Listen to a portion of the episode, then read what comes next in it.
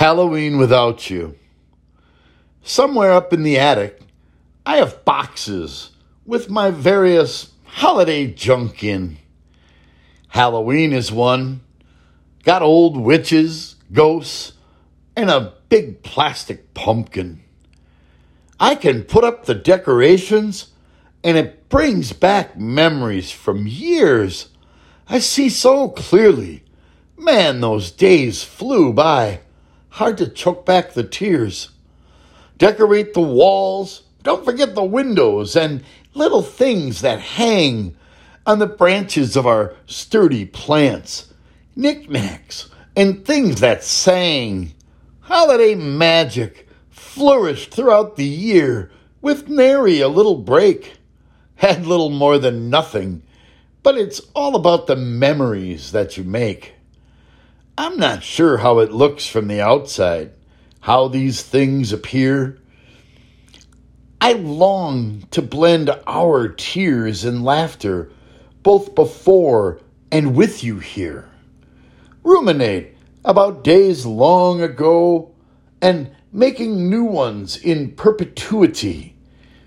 It's a blend, you and I. Some worry that it's really just an incongruity.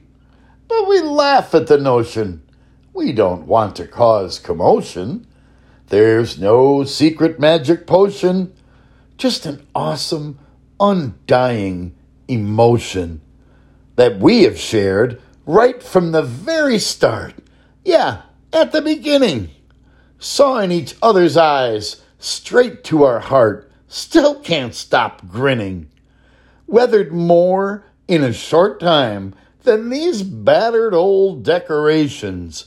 But just like them, I will always fix them up until the end of creation. I'm not trying to impress anyone with the things that I hold dear.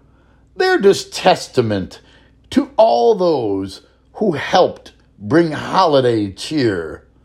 And with God's blessing, I hope to make many more memories with you.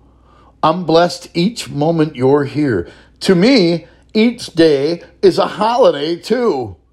I get my present every morning when I open my eyes to your face. That is the best gift of all. It tells me that I'm in the right place. I love you, honey.